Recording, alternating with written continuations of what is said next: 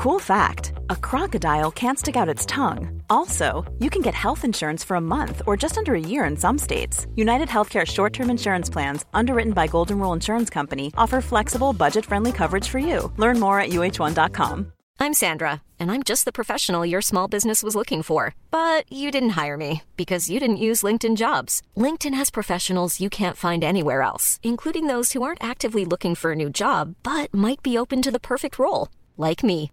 In a given month, over 70% of LinkedIn users don't visit other leading job sites. So if you're not looking on LinkedIn, you'll miss out on great candidates like Sandra. Start hiring professionals like a professional. Post your free job on linkedin.com/people slash people today. FM 104's Room 104 podcast with Cormac Moore and Sir Long. I'm an anthropologist and I study hunter gatherers, in fact, and I'm really interested in uh, what made us human, how we got to be human. And I think that women, especially, had a very strong role in that whole process, and that they used symbolism in that process, which was very strongly connected to their genitals.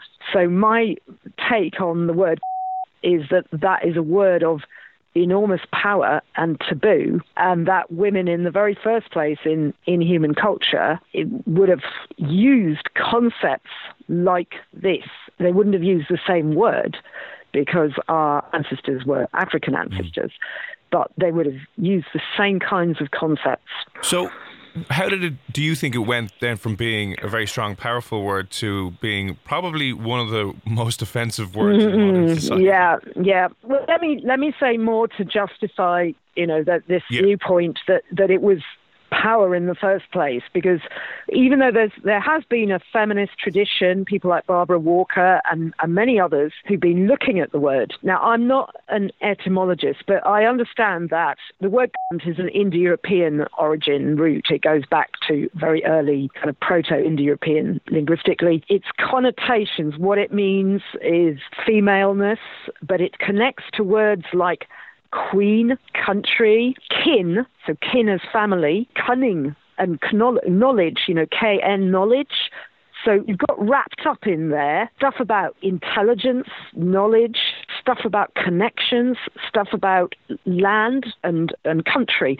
So, you know, all of that is connected in to the sense of the of what is most of all female. And now in the African traditions that I, I know about, they're using different words because it's different languages, different mm. original languages. But the notions that get wrapped up together with female genitals that get performed in all kinds of ritual contexts, often initiation rituals, contexts like first menstruation, for instance, and also in contexts where women are in rebellion. They are offended by things that men have done, and they may be insulted by men and they respond and they respond collectively to that.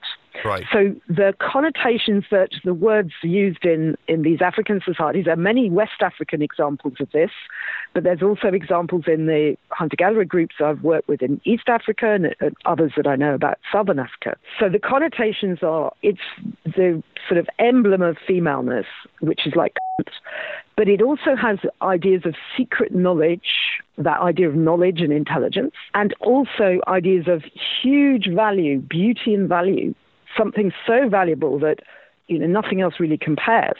So if a man is offensive against a woman in some way that she that he uses a word like but a word in a different language in a way that's offensive, slighting, or derogatory, this is not this is understood as a special type of offence that causes not just one woman to be angry and, and aroused and, outraged, but it causes all the women surrounding to be angry against that man or against men generally. And there are special techniques and special kind of actions that a woman can do to call all the women of the locality to come and resist that. So I would envisage that the original power, this is a, a matter of power, a kind of ritual or religious power, kind of idea of taboo and that that is deep going. It's right there. It's a long way back in time that that, that, that existed. It's pre-patriarchal, if you like. Yes, okay. that, even before society's kind of settled and formed. Well, if, I, am not sure about formed because because human societies back. Uh, most human societies that we've lived in over time have been hunter-gatherer ones, mm. and nomadic and mobile. It's only really very recently, so recently I mean ten thousand years odd, that there has been much settlement actually. Right. But that isn't to say that there weren't human societies prior to that. So this this kind of behaviour, this kind of activity and resistance by by women as a collective it exists in societies that are settled as well as in uh, nomadic hunter gatherers.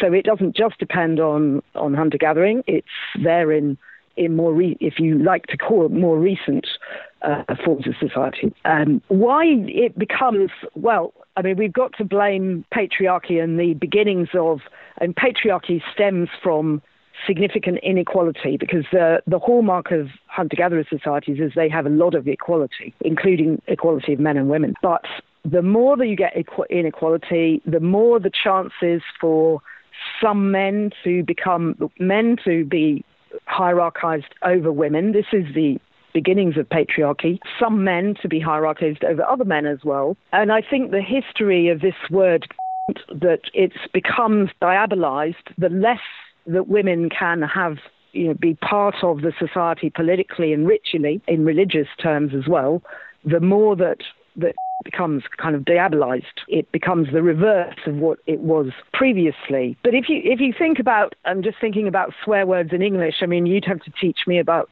about Irish, but in I'm sure there's uh, I'm sure there would be lots of equivalent because I can think in terms of things with Irish heritage like gigs, which have you know they're very mysterious figures, mm. the gigs, which are exposing the female genitals in a way that that has some kind of ancient religious potential purpose, ritual purpose, a version of evil, a version of male gaze, or something of that nature. It's quite mysterious. There are equivalent things to Sheela-na-gig in African hunter gatherer art.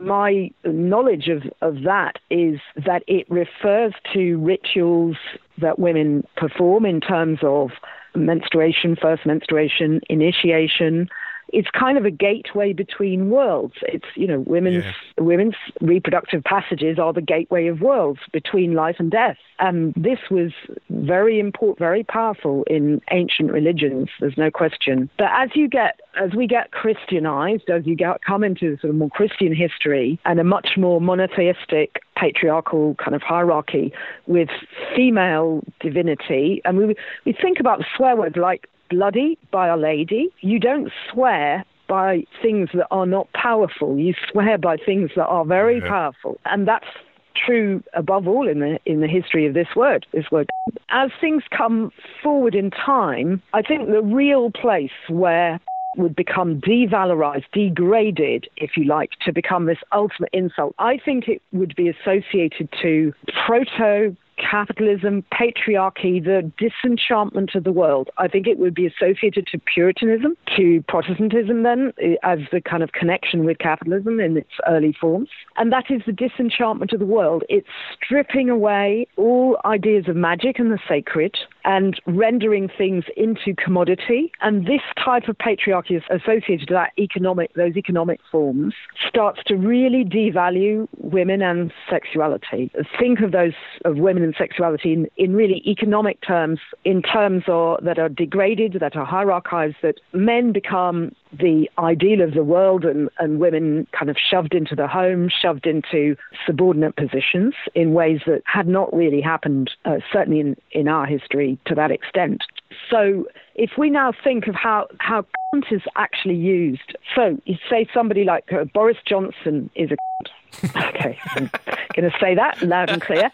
I have lots of friends who who say that and think they're clever. But I always say to them, well, no, actually, you are using something that is so misogynist and derogatory to women that I don't think you should say that. You know, call Boris Johnson any name you want, but don't say that so what the implication of that is is any man, whatever man he is, is superior to whatever woman, every, every woman. And the, the worst insult you can give to a man is drag him down to be categorized as female, gen- actually identified as female genitals. But that is implying a, a real hierarchy of patriarchy. So I think it's just, it's something that we really need to, to look at and resist as, as feminists, as women who care about this symbolism. Well, I'm an advocate of really resisting that and trying to reclaim the word. But it's a tough call. There's no question about it. Uh, yeah, definitely a tough call because if uh, I go into work today and start high fiving uh-huh. all the girls and calling them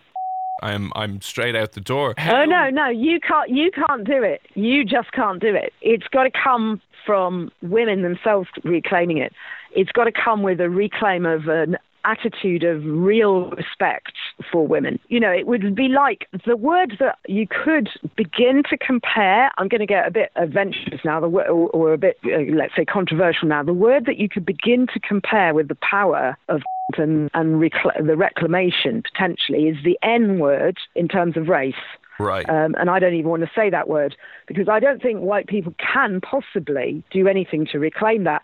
So if you think of that, that word has, it comes from an original source of just, it's kind of descriptive. It's kind of, it means black. And black can, of course, be a source of pride and power. Just as with femaleness is source of pride and power. So if you can reclaim that and turn round all the history of degradation, then of course that can restore power. And there are contexts in which black artists and others, poets and artists, do try to reclaim. But it isn't going to be possible for somebody who's at the wrong side of the hierarchy to reclaim it. Obviously, that, that's not the direction it goes. So, yeah, has a much older history, I think, than the use of the N word, which has a history in connection to the recent slave trade history, obviously. But I think goes back deeper time. So, in an mm. ideal situation, sometime in the future when you have reclaimed it, who would be one? And when would you see, you know?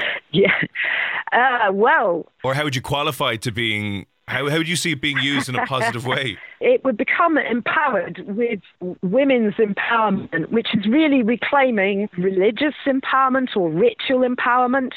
It would become empowered in relation to I mean, there's a lot going on in women's culture in terms of women's reclamation of menstrual ritual, um, all the the stuff that's been taken away from women through monotheistic religion, and I think there is there is even a broader possible connection that we're now facing because of all the ends of climate catastrophe, the recent activity. There's been a lot of recent in London. You probably know about yep. the XR Extinction Rebellion and so on, and some of that's in Dublin too. Yep.